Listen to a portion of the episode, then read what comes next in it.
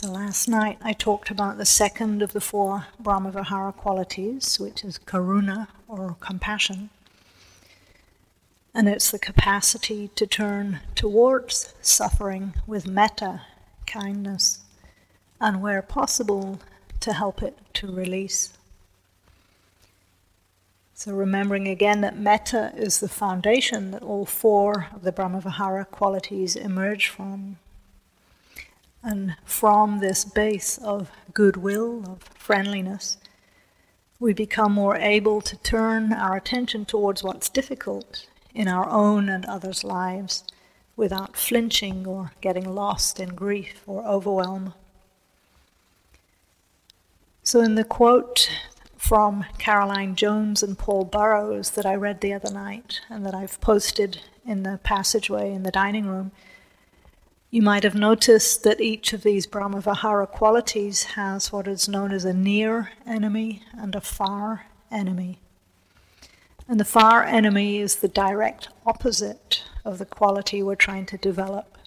So the other ne- night I mentioned, if you find yourself seething with the opposite of the qualities you're intending to cultivate, that's okay, that's part of the practice. It was known and recognized that this would happen very early on in the teachings. So the far enemy of these four qualities is usually pretty easy to recognize because it generally feels unpleasant. So for example, aversion, ill will, cruelty, jealousy, reactivity are all opposites, far enemies of the Brahmaviharas, and they're strongly afflictive states. On the other hand, though, the near enemy is something that seems like it's in the terrain of the Brahmavihara, but it's just a bit off in some way. And because it's closer to the actual quality that we're aiming for, it can be a bit harder to recognize. For example, with metta, or goodwill, the near enemy is conditional friendliness, where we're kind to someone but we have an agenda for them. We want them to change, or we want them to be kind back to us, for example.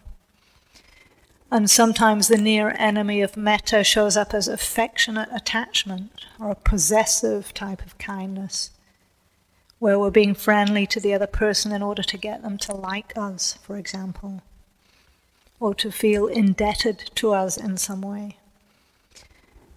In those examples, there might be some uh, flavor of metta, but it's mixed up with other motivations that aren't so skillful.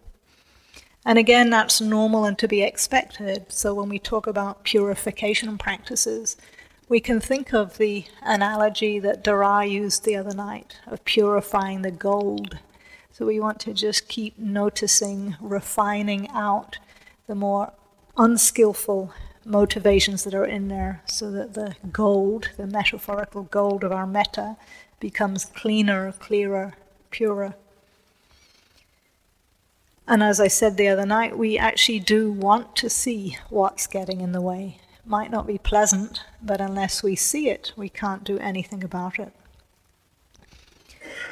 So with compassion, the far enemy is cruelty.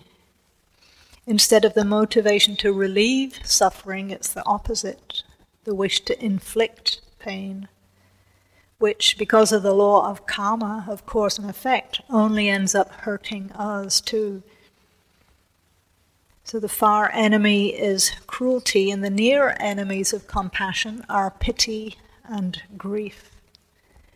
And again, pity at first glance might seem like it's in the terrain of compassion.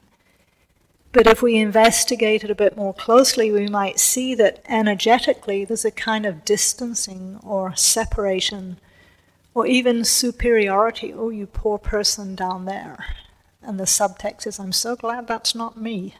So there's a sense of disconnect. And if we do recognize this disconnection, we might need to come back to the quality of metta to reestablish that foundation of warmth and energy and kindness more strongly before we try to come back to the compassion again.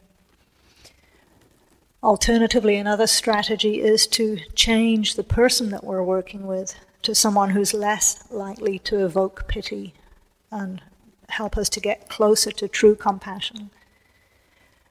And I want to emphasize that this is not cheating, because with all of these Brahmavihara practices, we're really encouraged to start where the quality comes most easily, and then gradually expand our capacity to offer that compassion to a wider and wider range of beings.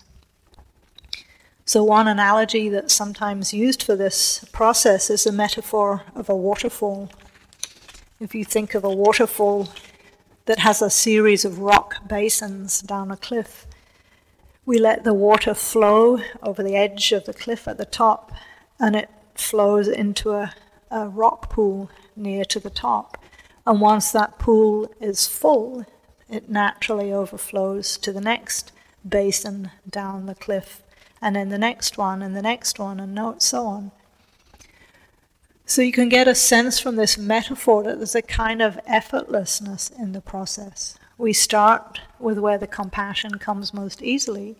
We let it strengthen and grow, and then when it's full, so to speak, it flows to the next, more challenging stage of the practice. So in terms of this traditional method of reciting phrases and working with categories of people, we start with an easy person and then gradually bring in more challenging people, more challenging situations, until eventually we can radiate the compassion to all beings everywhere. And so for today's practice, we're going to start by working with a relatively easy person, hopefully someone that we feel a natural sense of warmth and care and connection in relation to, but someone who's currently going through some kind of challenge or difficulty. And again, emphasizing that this is a gradual training, I encourage you to choose someone who's not going through the most extreme difficulty or crisis. So don't start with your best friend who's going through an acrimonious divorce, or your partner who recently lost their job, or your grandchild who's just developed a serious health issue.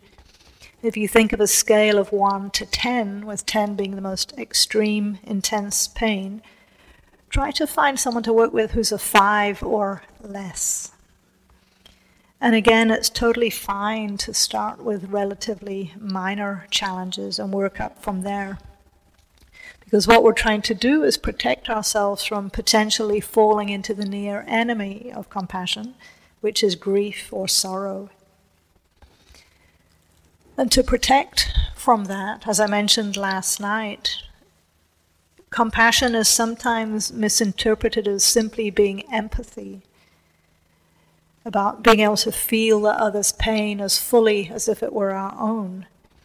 But compassion is not just empathy, because as we know, empathy burnout, or so-called compassion fatigue, is a very common problem. True compassion is protected by wisdom, and it's this discernment that helps us to stay balanced, like kuan yin. So if we notice that we are starting to feel overwhelmed by grief, then we might need to emphasize the second set of phrases that I offered that are about the relief from suffering. For example, we might imagine the person going through d- the divorce coming to some ease and perhaps finding a different and more beneficial partner. We might imagine the child recovering full health, or the partner finding the perfect new job. So it's fine to use our imaginations creatively here. This is skillful means to help us stay balanced. So I'd like to offer a fairly short guided compassion. We'll be using the phrases that I offered last night, and I'll um, guide you through it. And just to say, even with the invitation to keep this relatively safe, sometimes people find this practice challenging. So if you do start to feel a little bit overwhelmed, it's fine to stop the compassion practice completely. You might just open your eyes for a moment or two, take in the space of the room, take a few breaths, feel the body, the feet connected with the floor, feel the sitting bones in contact with the chair. Do whatever you can just to help the body come back to some balance and to let your nervous system have a break for some period of time. And then if it feels okay, you might reconnect with the compassion practice. Or you might just simply stay breathing, stay centered in whatever way you can.